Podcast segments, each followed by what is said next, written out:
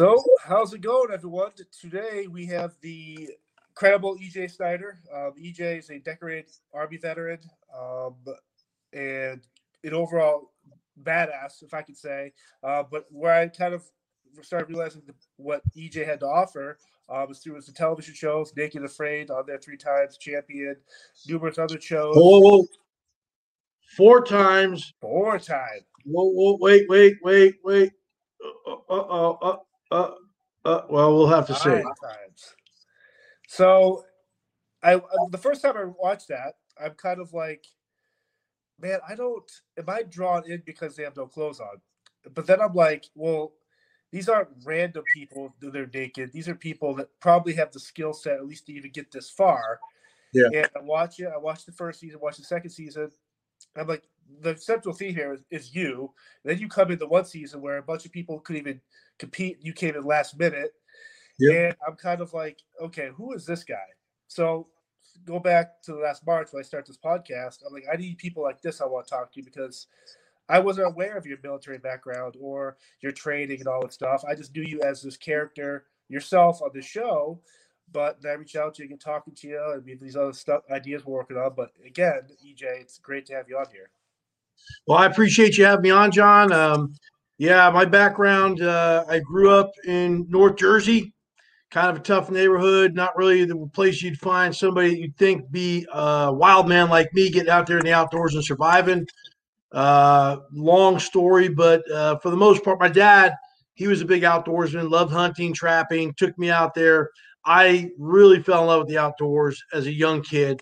Went in the army, airborne infantry, ranger background. Uh, while I was a ranger instructor in Florida, I actually became the primary survival instructor. I went to formal survival training.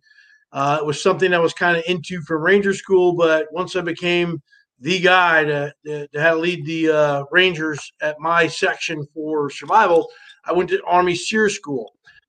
Absolutely just fell in love with the fact that I want to be a guy that can go out there anywhere in the world, survive bad days.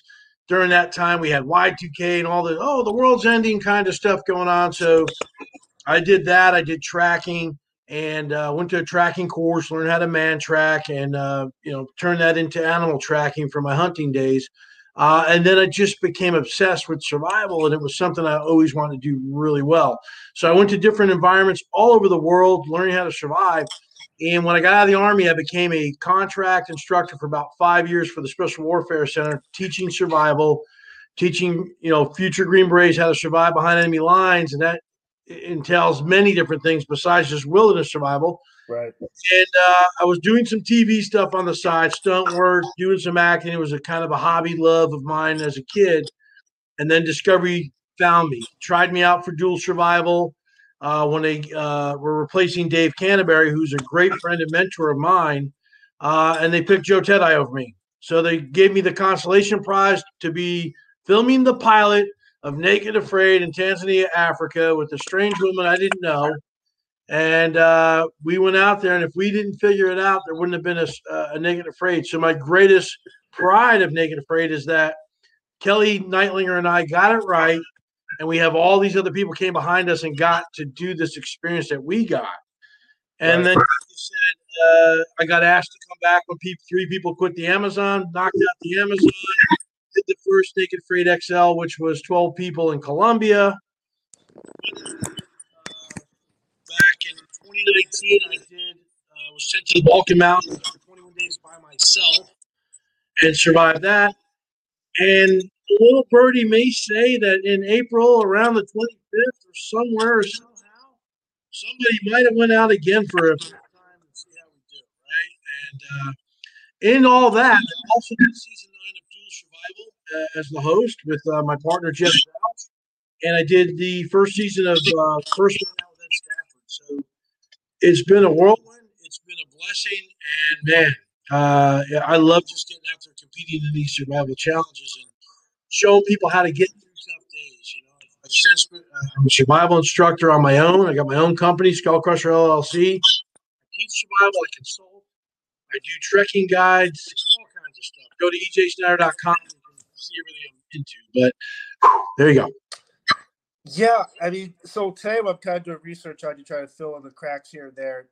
everything you just said, I'm just it's kind of like it's almost like you're three different people lived all these lives, and so. When you're first off, how did you get your nickname Skull Crusher in the military? Okay, so that that nickname comes back to when I got bullied as a kid. You know, I didn't just find a bully; I had a pack of bullies getting on me. So for about six months, these kids would pick on me. So I took it upon myself. I, I didn't like it. My stepdad taught me how to box. I got into boxing. I was learning wrestling in school. And then I was too poor to learn how to do karate or pay for karate classes. So anytime one of my little buddies went to judo, jujitsu, taekwondo, I said, hey, teach me what you learned. And I developed MMA before it was even MMA, I'm sure. Uh, it was a very unorthodox style that I fought with, but it gave me the confidence to stand up to these guys. So when I got in the Army, I started doing boxing smokers, it was kind of before the uh, advanced hand-to-hand combat system we have now modeled after it. Uh, but I loved it, and so one day I was in the barracks uh, having a we were at a little barracks party, and there was this known guy who was a real a-hole, and he sucker punched people all the time. So I'm just having a conversation with my buddy, drinking a beer, and I see this fist come flying by my head, hits my friend square in the eye, breaks his uh, open up his uh, looking at this, and I turn around and see it's this guy. So I shove him to the ground. I'm like, dude, what the hell are you doing? and I just like really pissed off. I turn around, look at my friend, and I'm like, dude, we gotta get you to the hospital. Next thing I know, some kind of glass object breaks on the back of my head. I don't know if it was a beer mug or a beer bottle to this day. But then I get the blood list. My eyes turn red. I turn around dude, you're better off sandpaper and a grizzly bear's ass than messing with me. And I jumped on him. I started hitting him. Whack, whack, whack, whack. We go to the ground. My buddies pull me off. I'm like, dude, I'm done with you. I went and got my friend to the hospital. He he needed stitches. So the next day, I'm walking to the formation, and you know how you get in the military, you get a everyone's like, hey, what's up, Skull Crusher? What's up, Skull Crusher? I'm thinking, what is going on? So I fall into formation. I look over to the other uh, platoon, and there's this guy. The guy's there. His face is all bandaged up, and apparently he suffered a few fractures from a size 19 cinder block. But I tell everybody, look, I pride myself. I never throw a first punch outside the ring or uh, unless it's combat. But I've thrown a lot of a hell of a lot of last punches in my life. It's incredible. It's so I'm, I'm just I'm just kind of blown away by your military because it's like obviously you you get out as an E nine, but you you live you have this career, 25 years, uh, Gulf War, uh, Operation Iraqi Freedom. Yeah. So this whole time you're accruing kind of your love of what you do now, survival and tracking and all this stuff. And so I guess if you're as you're doing these classes and trainings, did you find it that you were there other people you worked with that you kind of kind of help you get along? Like, how would you how would you deal with someone if you're the primal survival guy and other right. people around you on your team aren't up to your level? Is it does it make your job it, tougher, or is your kind of training take over? Right. I mean, you know, we, uh, in the military, we're a different breed altogether. Right. I think I was a different breed even in that. I was very eccentric, very in your face, very loud, led from the front, but I led with my heart. Very emotional guy, emotions on my sleeve. I loved my troops and I and I treated them like they were my own kids. You know, and I it was a drill sergeant, a ranger instructor. I've got a long list of things that I did that were very can be in your face. It's a mentality, it's a mindset that you have to. People say, How do you develop the mind? Where does that mental toughness come from? It comes through the trials and tribulations of your life, your career, what you do. So when I get out there, I do not look down the barrel of anybody you know, anybody can have a great idea. I've had a lot of privates with great ideas in the army, but even in survival, it's it's a team event. Really, you need each other. And I'm used to being on my own, doing it. You know, I'll, if you can't do it, I'm going to do it myself. Forget about you. But for me to ask for help was something I really learned it in Naked Afraid. The challenges I've been on you know, there everyone has something that can can contribute. We're not all on the same level, but somebody. I mean, I'm not the best primitive fire starter on the planet. So if there's someone better than at that than I am, man, you have to leave your ego behind in survival situation. There really is no room for ego. So when I'm with certain partners, I look at them and all I ask is that look, be honest about your skill set. Don't try to be me. Don't try to be above me. It's not a competition. We're here something important and survive. And my first partner, that was kind of a challenge, but we've come to terms with it since.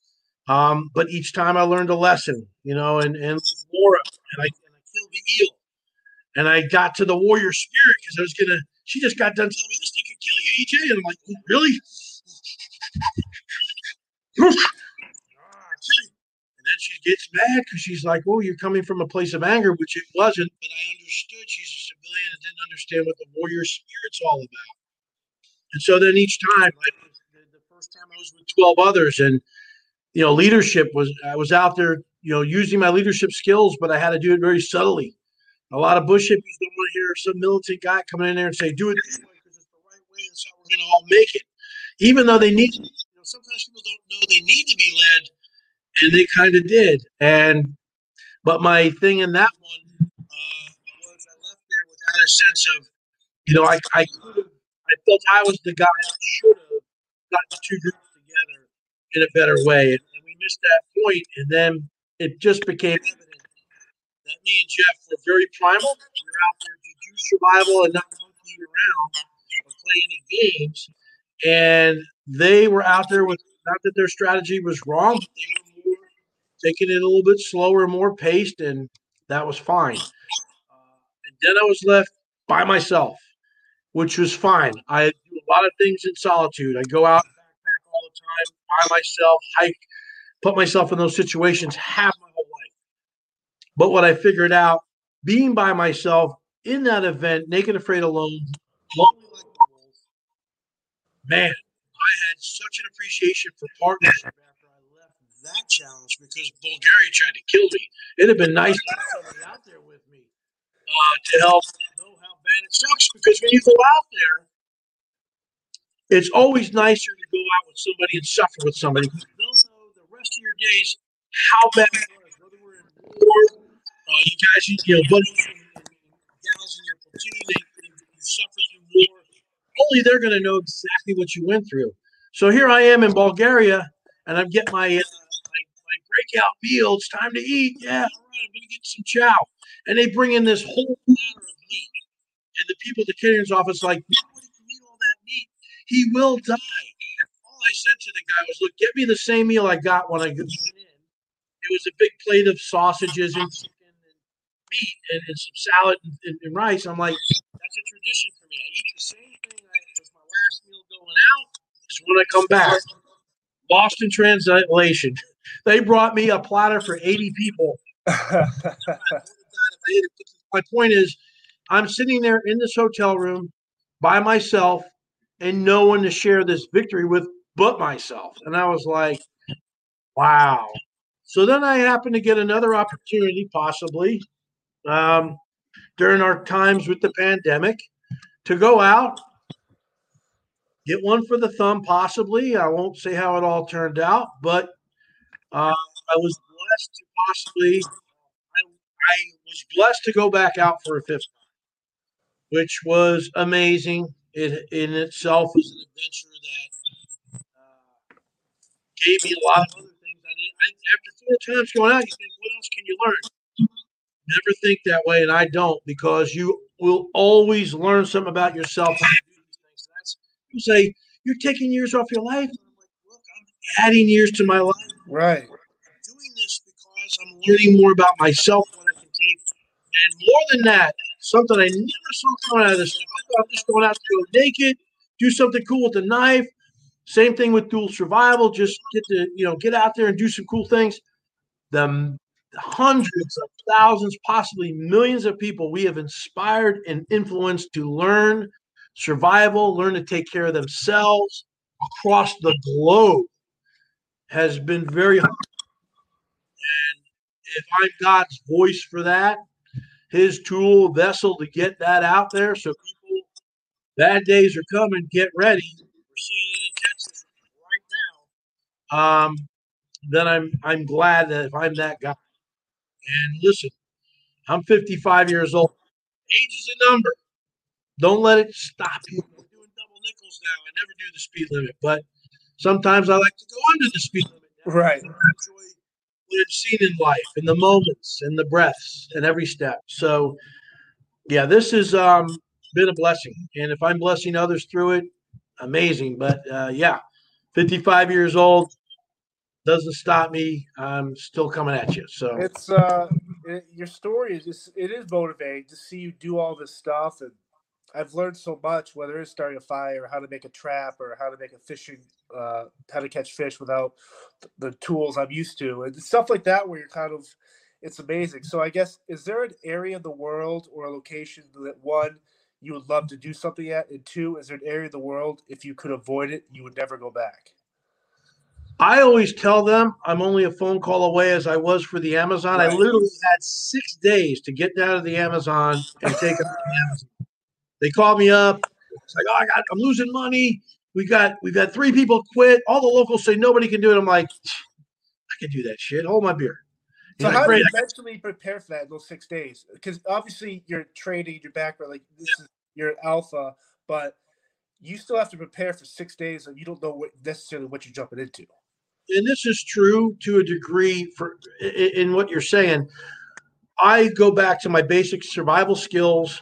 You know, I train those, I train them all the time, and applying the basics of survival. Be really good at several things. Don't get too fancy. Don't overthink it because when they build a better mousetrap, yeah, it never works. Is what I say. They're fun to build, but when you're relying to get some food with it, keep it simple. But I go off my basics of survival. I apply the principles of areas where I go. Most jungles operate the same way. Most swamps operate generally the same way. And then what I do is a quick study. Normally, I take about a 72 hour period. I get the books, every book I can on the fauna and wildlife, and start studying. You know what's edible, what's not. What kind of animals am I going to be dealing with? What do I need to watch out for? You know, and for me, I get so tuned. It's like when I would go into battle, before I'd cross the LD, I would take a knee, say a prayer, just like when you go in, you go in about 10 minutes into the yep. battle, you cross the LD, you do SLLS. I apply that to survival. And then what I've learned when I was in the Amazon was I need to tap back into my primal self, with my spirit. And now, you know, you may some people may call it Jedi powers, you know, tapping into the universe. It's a real thing it's a sixth sense that has saved my life in battle. It saved my keister many times out there in survival where people are like, aren't you I understand animal wildlife behavior, so I know where these snakes are going to be hanging out. So you avoid them or you do things to prevent it. Um, you set yourself up for success when you set your shelter up, clear the debris away from your shelter 30 yards. So at night, when something's slithering past it, you can see get the ash from the fire and sprinkle around the circle. And then you take your leaks. You know, hygiene, yeah, I always set up a tree 100 meters away.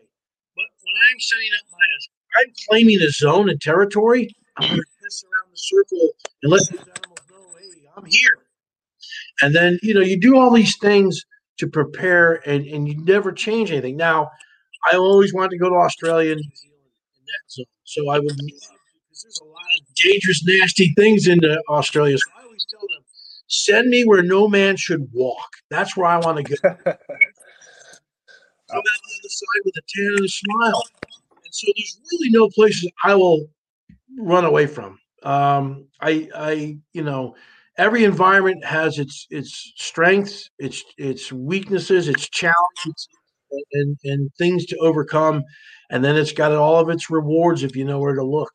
And so, one of the coolest things is that you mentioned all these places, but I've heard of some of the shows where it's in the backwoods of Louisiana or the desert of Arizona. It's like it's literally 20, 30 miles off the main highway for the stores, but out within 20 miles, you are no man's land. That's for me, it's kind of mind blowing. I love that you said that, John. And that is a great point because people are like, oh, go somewhere exotic. And I love going to exotic places outside the country because I get to put a stamp in my passport. I read a the magazine Outside one time. They're like, how do you want to um, jumpstart your life? You know, I don't have a bucket list.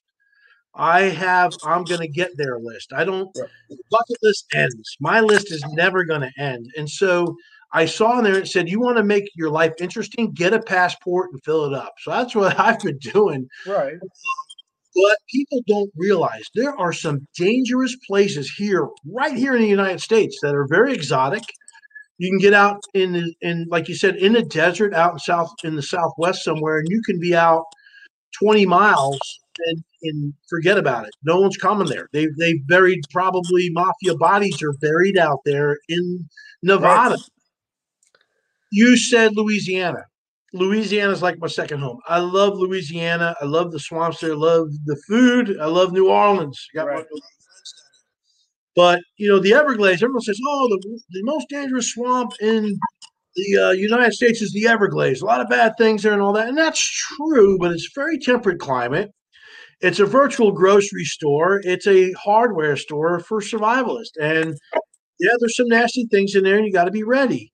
But an unforgiving place are the Louisiana swamps. The uh, Atchafalaya Swamp Basin, I would, I would argue, in my opinion, is the most dangerous swamp in the United States, and I've been in a lot of swamps. Yeah, is nasty, unforgiving, and it's not just the animals that would take you out; it's the weather, the hurricanes, the cold. Um, you know, the nasties you can't see, the pathogens in the water, nutria itch you want to find something really crazy in your life? Look up nutria itch. Find out what that's all about. You do not want that kind of stuff. And you know, hurricanes come in there and they wreck the place. Uh, you think you're walking on solid ground and you're instantly in quicksand or a bog. You think you're walking on a tree branch that's super strong. The things it looks strong on the outside, bark looks good weak as hell, breaks, you're 10 feet, 20 feet up, forget about it. So, yeah, that we have very dangerous places. You can get up high, 14,000 feet in the mountains in the United States, and it's a barren land. Right. on the side of the cliff, and one of these winter storms come in. Who would think that Texas, now they've oh, had, geez. right now they are getting pummeled. And there was a mayor that's resigned recently because he made a remark on Twitter that said, um, you know, help's not coming for you. You're responsible for your own family. And so, you know, what do you want me to do about this? And now, when you're a leader, you have a leadership responsibility as a political leader to do things, whether it's the pandemic, a natural disaster, terrorist attack, whether inside or outside our country. Uh, leadership's leadership. You don't say 100%. 100%. It's still confidence, not why they put you in the job. However, to his his words, we have a certain responsibility once, one to ourselves, two to our loved ones, and three to our neighbors to help. There's some great stories coming out where these neighbors, uh, there was uh, they didn't have heat, and neighbors had a fireplace. They got this lady. Uh, I, she was an older lady, had some health issues, got her to the fireplace to get warm. That's one greatness when you help each other, you know, and you do have a responsibility I always tell people there's three things everyone should know on the planet know how to swim, it'll save your life, and, and you won't drown. You know, so learn basically how to swim. That's a survival skill. Two, learn basic first aid. Help yourself, possibly save the life of another. Learn basic survival skills. I don't care if you're doing it from watching TV and self practicing, watching YouTube videos, reading manuals, they're all great stuff. But find you a quality survival school that's giving a course that's affordable. Hopefully, there's the problem with survival now that it's cool. There's a lot of charlatan survival instructors out there. So learn who you're you're getting ready to hire. Find their credentials out. There are some big schools like Tony Lundeen School out in Arizona. Uh, Dave Canterbury's Pathfinder course. Sigma Three has a great course, but in lieu of that, you know, some of them are very expensive. There are some people that are doing more affordable. So just know the school you're going to, know the people, do a Google search, best 20, you know, top 20 schools, I, I offer classes, I'm negotiable. I offer basic weekend group, larger group courses. I run, you know, uh, round robins with up to 180 people. And we have five stations and you hit them and you're better for it. Because if there's just one thing you remember from the Naked and Afraid or the survival class you went to and it saves your life, it's money well spent. You know, so when your life's on the line, people are like, oh, yeah, I'll spend fifteen hundred dollars. You should do the same thing for your survival tool, your knife. You know, you, I was in my first episode out there on that challenge in Tanzania. My knife broke. I swore I'd never let that happen again. There was not the knife I needed on the market. I tested a ton of them. They said the one tool option doesn't exist. Well, it does now.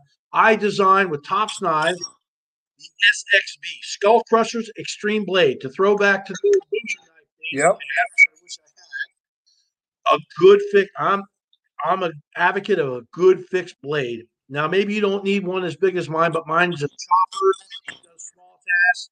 I created a small uh, compatibility blade to go along with it, so I can have a good spear point called the SXS Skull Crushers Extreme Sidekick. Because every great action hero needs a sidekick.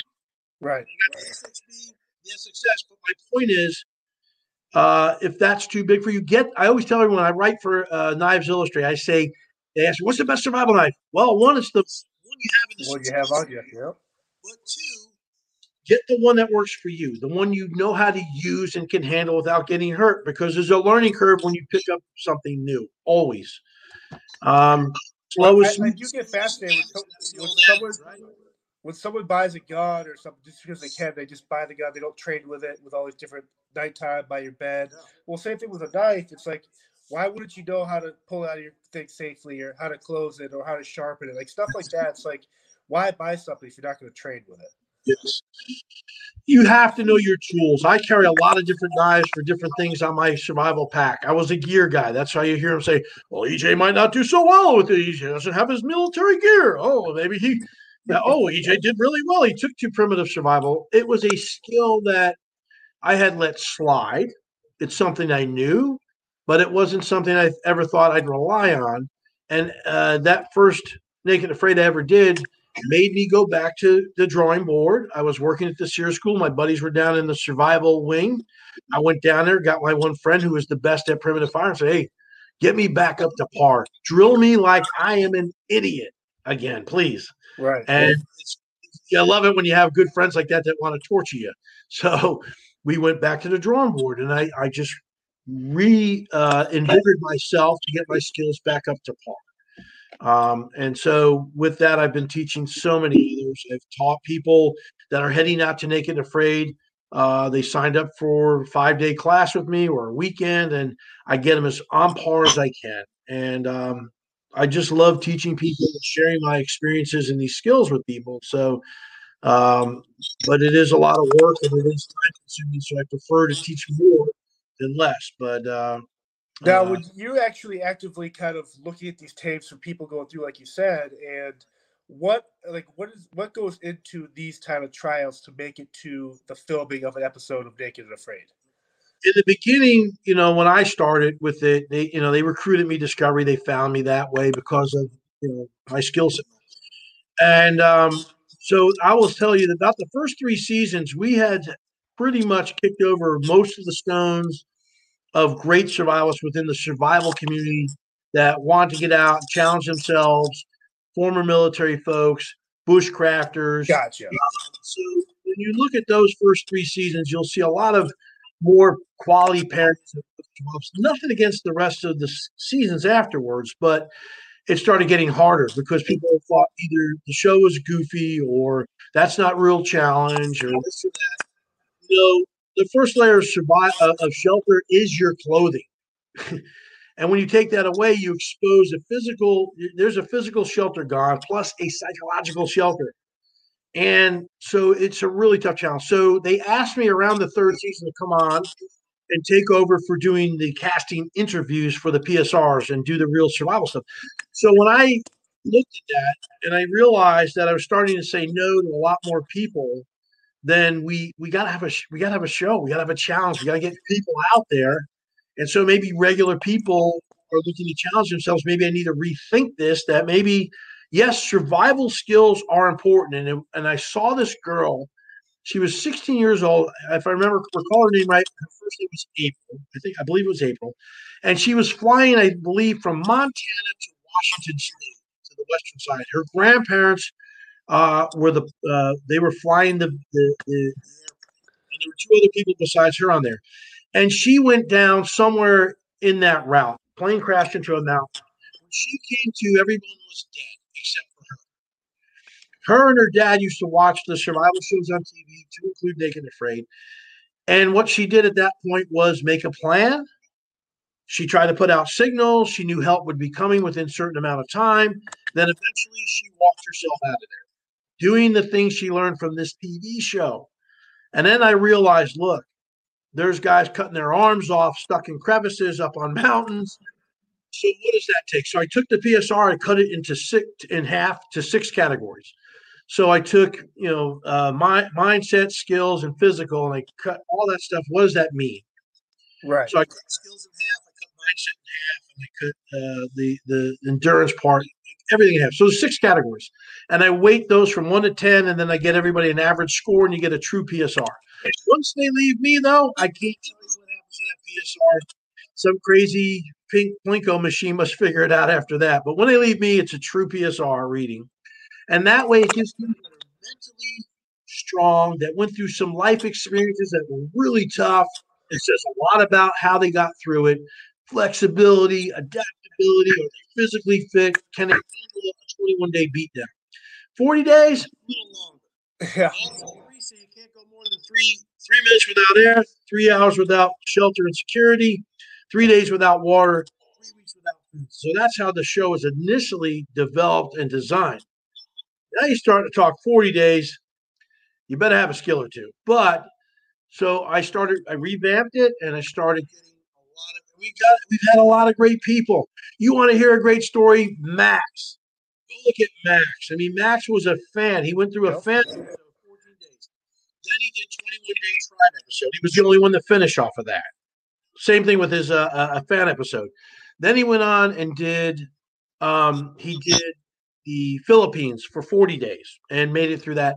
Then he did his, uh, an alone episode for 21 days. And then he went out. Uh, I think he went out. I won't say for sure, but Max could have been out there with me for a time. So knowing these people are out there that are trying to excel and be better and, and, and, and show what they've got and show their inner grit. That's what I like in a person is mindset and grit. And if you're if you have the right proper mindset to say, look, I ain't fit for nothing, Right. you put that mindset in anything in life, fighting addiction, life-threatening illness, people bullying you, whatever it is. If you have the right mindset, college, career, winner's mindset, you're gonna win. Get the grit means I don't care how much sand you throw in my crotch, how barefooted I am, or whatever it is, I'm gonna get through that. And that's another thing that you're either born with or you've got to learn through life. And then physically, hopefully, you know, you've got enough um, toughness in your physical body, your makeup that you don't get sick and you can take the beating because you will get a beating. Uh, I've lost an immense amount of weight on these, but I do put a lot of weight on before I go on these challenges because I'm an old bodybuilder. I know what my body's going to do. And if I don't pack on an extra 25 pounds, it's going to think I'm back in the gym getting ready for a bodybuilding competition. And I'm going to be losing weight faster than I would like to. What's the worst injury that's come off with a cast member from that show? I mean, obviously, I know people haven't passed and they've had to leave because of injuries, but what is the?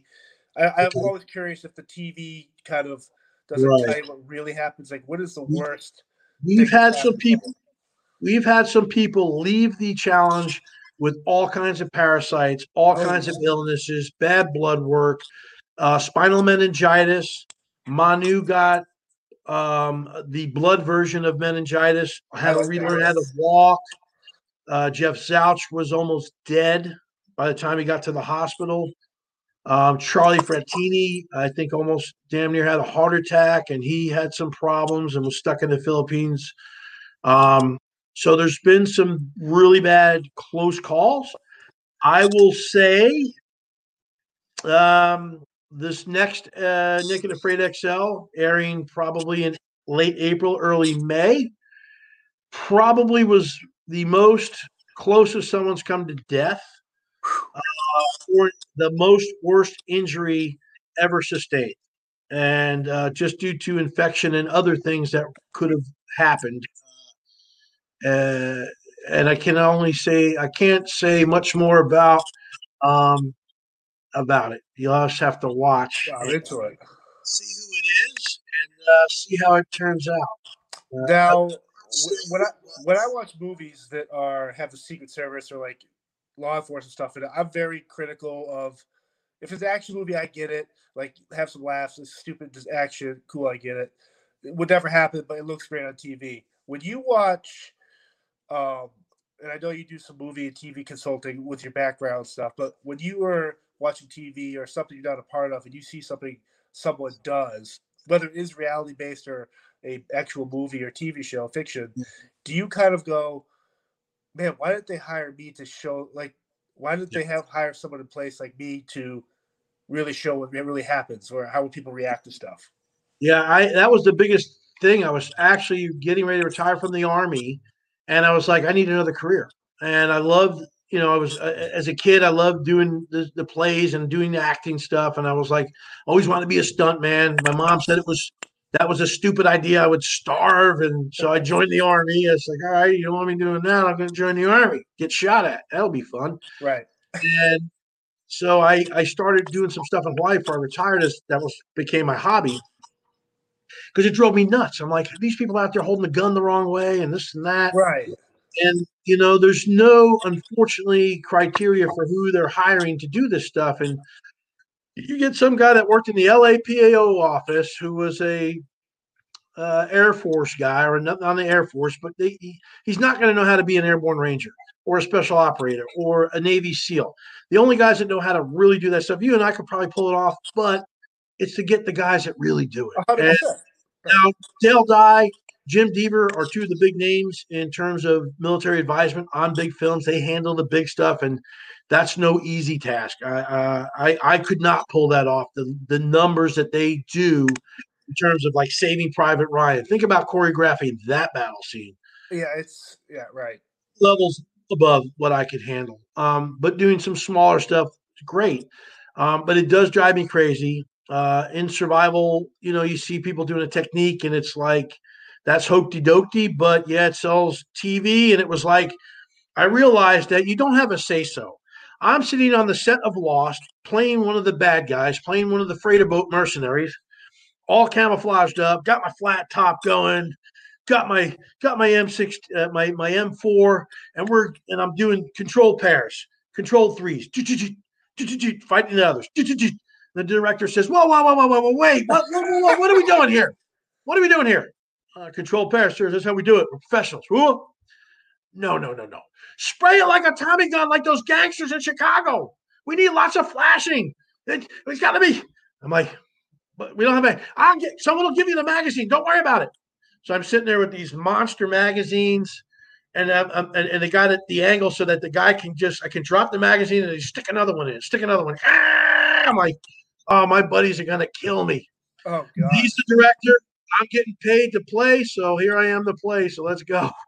So that's when I learned that I probably will not be too happy doing that. I better figure something else out because even when I watch TV now, I, I was watching a show the other day. Uh, you know, I've watched some shows, and I see these people just holding the shotgun the wrong way, or it's too heavy for the actress to handle it. It's like, give her a pistol. Why does she have to be cool and hold the shotgun? I get it; she's the lead heroine, but it's, it's just it's even with blanks, it can be dangerous. You know, it's Right. like people have died. Look at Brandon Lee. Right. I'm not in It's, the uh, military anymore, so I just got to kind of roll with the punches in the world I'm in. So Try to- uh, try not to go full bush hippie. when I uh I think the first time I got into this thrill of watching people compete or kind of was the first couple seasons of Survivor all Oh, I love Survivor. and after the first couple, like I love Rudy, the Marine or the Marine guy, the military guy, the older guy.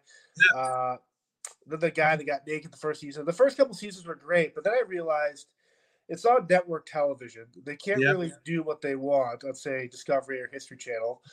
And then it got like they're manufacturing the drama between yep. oh sleeping with who or talking yeah. rumors and gossip and backstabbing, which I get's part of a competition, but the real drama should focus on how to start the mm-hmm. fire when you have nothing, mm-hmm. everything's wet, or there are whatever. Yeah, Survivor after about season twelve, where they think that's where they put the line for what they call old school versus new school. Right. And they started trying these different gimmicks that didn't work.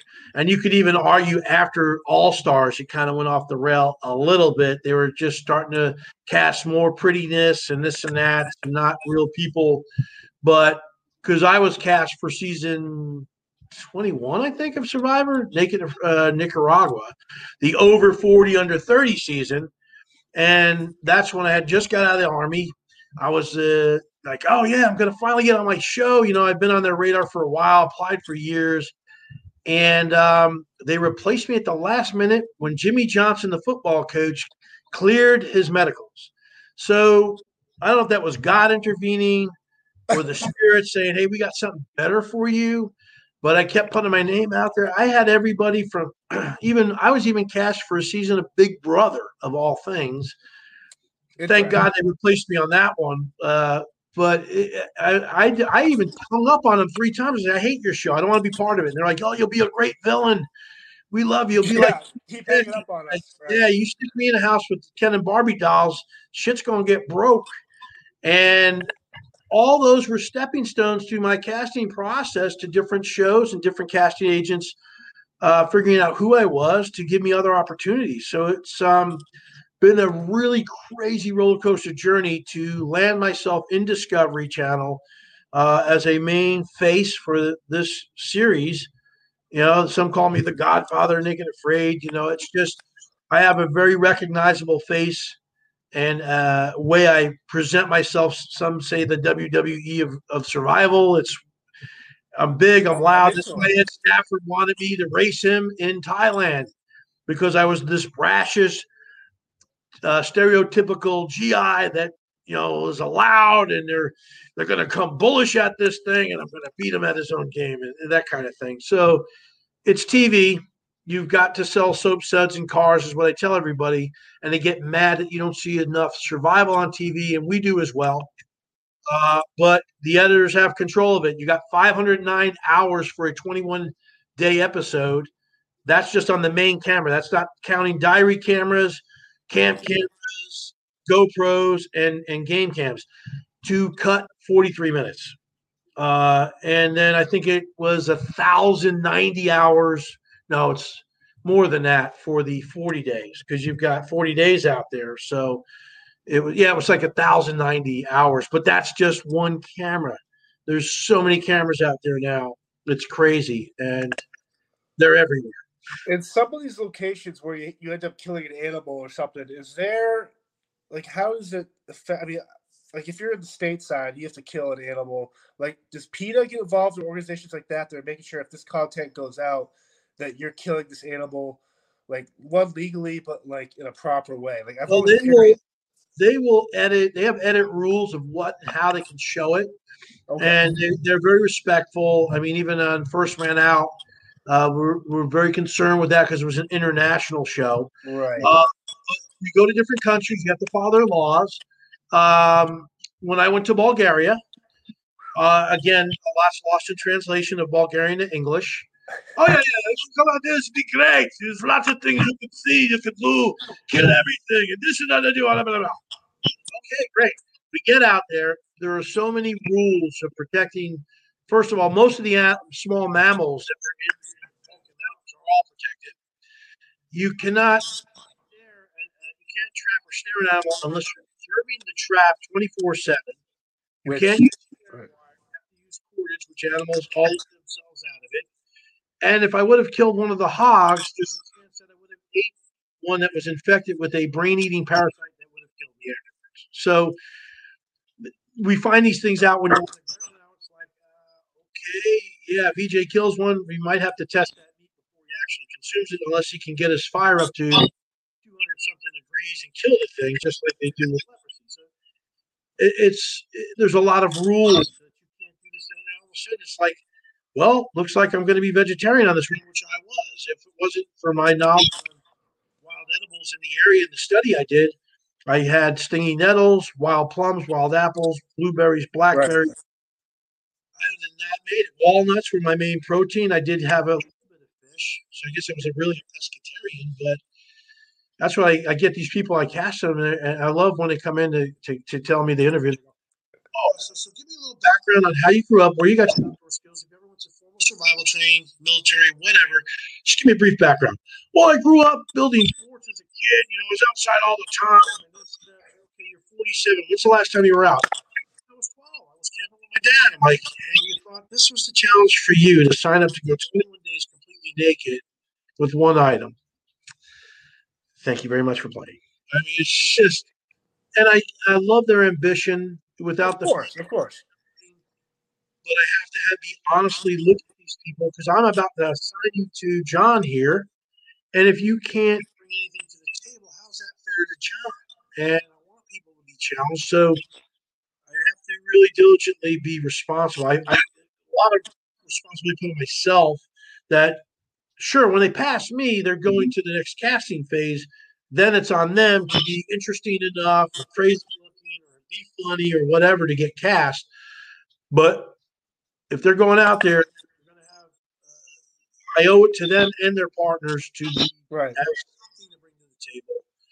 And uh, even if it's being very funny and, and, and taking everything lighthearted, and, and get through it. And we've got a lot of people quit over the last few seasons because um, survival, we had to bring in other people to, to cast me. I'm not saying I'm so great because they're all backups to me, but uh, thankfully, I was you know, when I went to school and was a contract instructor there. I got to I was an infantry uh, guy, but I got to go to school so I to question people, profile them, read them, so I could you know play the part damn slappy of the interrogator but those skills I had no idea were going to be used later on to the show to make sure that they have what it takes. They're not lying to me, and you know, because we've had some people with causes trying to get on the show, and this that's not what we're about. We're about putting two people out there to have experience that the audience can get on with, you know, find somebody that they relate to that right. and live through us or whatever, or learn from us. And I probably got off a little bit off the rails with the first question you asked me, but um, you know, all good stuff. No, I love it, and I guess my last question kind of really is.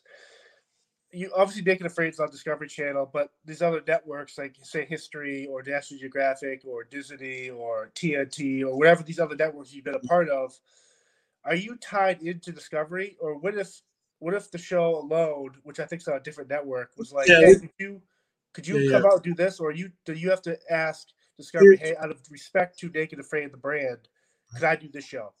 Right.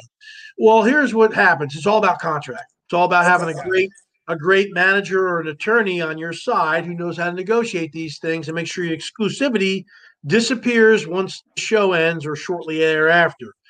Uh, the the contracts say for like Survivor and CBS are so draconian they could they own you for like three years when I first did my first stuff with uh, Naked Afraid, they practically owned me for quite a while. And then I had the second um, opportunity come up, and I got myself a manager uh, who's also an attorney, and um, he renegotiated to make sure my exclusivity was next to nothing. So if you want to go do another show or whatever, Discovery, if you're in contract exclusivity period, they'll have a first right of refusal period. To if you get offered something they can match it. And if they can't match it, they can let you go for the other opportunity. So I had that happen for Ultimate Survival Alaska. Unfortunately, by the time Discovery said I could go do that race, uh, I had less than a week to get up there and get all my sponsors to get me my gear because you had to have your own gear. Right. Uh, right. gear they give you. So I was like, well, I'm not going to go because I'm I'm not going to be prepared. Right. Uh, alone has the the casting people want me out on that thing the problem is uh, History Channel's like, oh, we don't cross network or cross shows. Afraid. We're not going to have any Naked Afraid people on our show. which I laughed at. I says to I said to I but you have me auditioning all the time to host other shows that are on History Channel. So what's the problem? like, well, you'll be out there forever. It wouldn't be fair to the others. So I'm like, well, just let me have my knife and the other 10 common items everybody gets. I'll go out there with just my knife and those 10 common items, and everybody else can have their 10 items that they choose to bring. And we'll see how we go if you want to make it fair that way. Or just let us all get off the boat. Let me go in there for, you know, go in there first, and then everyone they get the boat, oh, by the way, EJ Snyder's out here. They can all get on the boat and give me the, the, the half million dollars, and we can all go home early. But just sit around. But I really would love that challenge, just to challenge myself. You know, I've gone out for long periods of time. I've been in the wild by myself for long periods of time. And I think, you know, 100 days in the Arctic is. And my hat's off to all those that have accomplished that because that is really something. And isolation, part of the laws of threes, is humans cannot be by themselves for more than three months. And the reason is, is we start to go crazy unless you're eccentric enough to entertain yourself and can pull it off and, and understand that the camera's your friend. That's your Wilson, as in Castaway Wilson. Uh, and and you're talking to the audience and relating to them. And it takes a special kind of person to be able to do it. Not many can. Uh, but that alone show is an amazing. Uh, uh, I've got a lot of friends from that from that series, and um, you know they're they're different things. And and when Naked Afraid said, "Oh, we're do Naked Afraid alone," I was like, "Man, I wish you would have named it something else because you know Naked Afraid should maybe solo or right or something like that, uh, other than the alone title, because people are like, well, they're they're uh, alone's alone. They're, they're, they, people just get into semantics over naming conventions. And I was just like, just watch it for what it what it is and, and enjoy it. So now before before I let you go, where can people kind of find you on social media? Instagram, Twitter. Your website's great, kind of lays out everything you talked about your training, your classes, and your gear. Is there anything else that uh, people can find yet? Web, website's updating uh, continuously. It's a living, breathing thing. So it's www.ejsnyder.com. There are social media links there. I'm launching into my YouTube channel this year to rebuild it. It uh, was taken down for a while, got hacked, had a discovery imaging, all that. So I'm going to re. I'm working on that this year. Um, for all my social medias, there's links there. But you can go to Twitter and Instagram at EJ Snyder three three three. On Facebook, go to EJ Skull Crusher Snyder. Got 97,000 followers there. That's how you'll know you're at the right page. Don't go to my personal page. I don't even use it anymore. Uh, I'm on LinkedIn. Some other social medias out now. I'm on Cameo. If you want a shout out for your loved one, go look me up on Cameo and I'll give you a birthday shout out or a celebratory. Now, for that Cameo, they don't have you be like, hey, can you say this naked, do they? Um, some have asked me to. uh, I don't have a blur machine yet, but I'm working on it. But I will get kind of naked and put a big leaf up if you want. You know, I, it may cost you a little extra, a better tip possibly. Uh, yeah, for sure. Based on the leaf. Get your favorite, you know, you, if your husband's or wife is a fan of the show, uh, there's a bunch of us on there. It's a great way to go. So, yeah, look me up on the uh, uh, we've got a lot of things getting ready to pop here. My knife is on uh, topsknives.com. And uh, we're looking at some, uh, I got some food brands. Uh, been working on some food because water and food are, are, some critical things that I think if you have it right, you know, like in Texas, they're complaining about people can't get fresh water. Right. Get a water bottle, some other water system, and make sure you can have fresh water, like water bottle. Or uh, and when it comes down to food, uh, good nutritional food that Mountain House stuff, all the other brands that are out there the hikers use, the backpackers, high in sodium, high in fat, not very nutritious, not a lot of good protein, like hard protein. But when you get a product like Aftershock or Skull Crusher Survival Foods or um, Nutrient Survival, I'm getting to start working with high nutrition, high vitamins, even their cookies have high protein and vitamins in them. Can you believe that? You can eat a chocolate chip cookie and get all the protein and vitamins. When you're surviving, your body is a machine. Good pure water and food intake is critical to keep you going. Love it. And so we also have something to look forward to uh, mid-April, maybe end of April, uh, possibly with uh, Yeah, maybe, or someone, maybe someone like you. get Discovery Plus. Get it early, and you get some free early viewing of these things. I Ah, love it. And uh, well, EJ, this has been great. I want to thank you. I'll have you on again too after that uh, thing that comes out or whatever. And uh, but be safe. Thank you for your wisdom. Thank you for your service to the country. And uh, I wish Thanks you for what you're doing, John, success. I kind of heard that we might be putting out some survival training together. Yeah, I mean, Maybe we'll talk about that uh, end of April, mid or beginning of May. But uh, yeah. For me to have the opportunity to train with someone like you and, and have maybe help uh, have, other people see them being trained by you, like it's it's just I do think it's everyone should get this type of training, whether it's learning how to start a fire or Yeah. or building a, a, a home with sticks or how to trap, uh, just stuff like that. Where it's Yeah, and, and- and that's what I'm into is the basics of survival and making sure everybody knows how to get a roof over your head, get some fire going, get some water in your system long enough to be saved, and how to build a good survival kit so that if you're you know you're you're the mom in the van gets driven off the road in a winter situation you know what to do. And that's i love training the common people. I love people that where this is out of their reach of affordability. I try to make it affordable because i want everyone should know how to save the lives of themselves and others. And so, with some basic good techniques, good survival kit, knowing how to put a roof over your head or, or make something work for shelter, get a fire going in, in one of many ways, whether it's jumping the car battery or using a fire starter, and good, clean, fresh drinking water. Uh, food, you'll figure that out when you get hungry enough. That's what I always tell everybody. have a good one, EJ. Thank you for Take this. care, John. Yep. Yeah.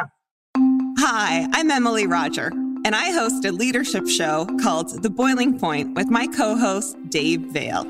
Together, we sit down with trailblazing entrepreneurs, thought leaders, and movement makers who are driving meaningful change in our world.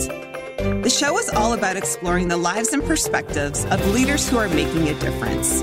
Join us for insightful conversations that challenge the status quo, spark new ideas, and inspire you to take action. Find us on Apple, Spotify, YouTube, or at boilingpointpodcast.com.